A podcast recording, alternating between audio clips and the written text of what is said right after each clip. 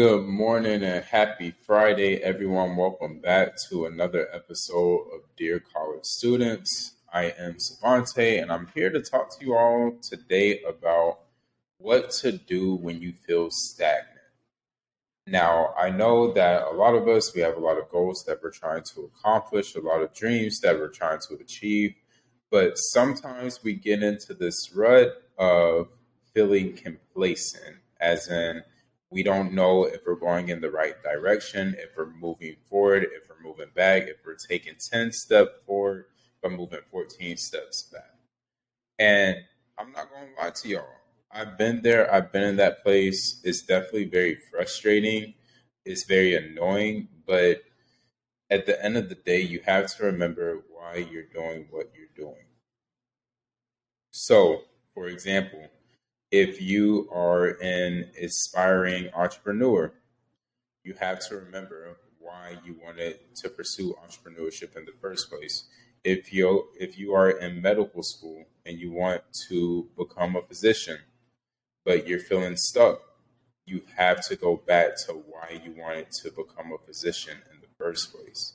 See, where our frustration comes from is from a lack of patience I know on social media we see a lot of people saying, "Oh, I did this and I became an overnight success," or "Oh, I did that and I became an overnight success." The thing about becoming an overnight success is there's a lot of challenges and a lot of adversities that come with that overnight success. Overnight success does not mean that it took 24 hours in order to achieve that dream. Overnight success is when you hone in on your craft and it takes years and years and years of practice in order to master that craft in order in order to become that overnight success. So don't let social media fool y'all into thinking it only takes 24 hours or it only takes 48 hours to become a success. No, it does not work like that. I'm telling y'all this from experience. It literally takes years upon years upon practice, failures, practice, failures, practice, failures, and then practice success but it also depends on what you define as success. Because do you see success as a certain monetary value?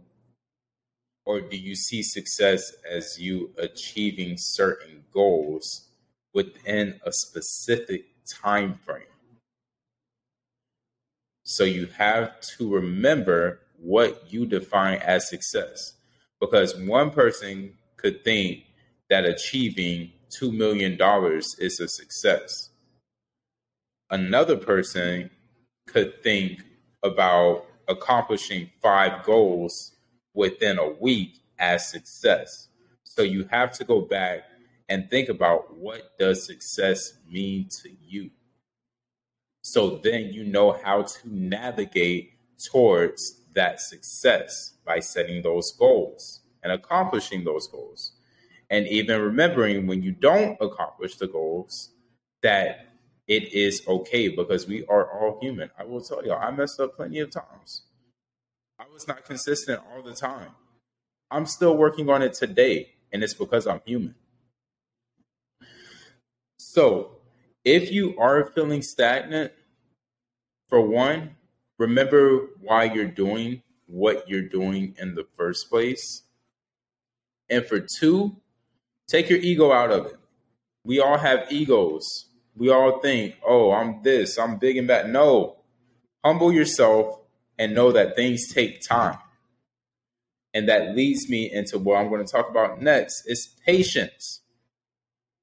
Patience is key. No matter how you look at it, everything will happen in divine timing, how it's supposed to happen on this journey called life, we are somewhat in control of it. But when we look at it, we're somewhat not in control of it. Because life has its ups and downs. But you have to learn through those trials and through those challenges a lesson within those.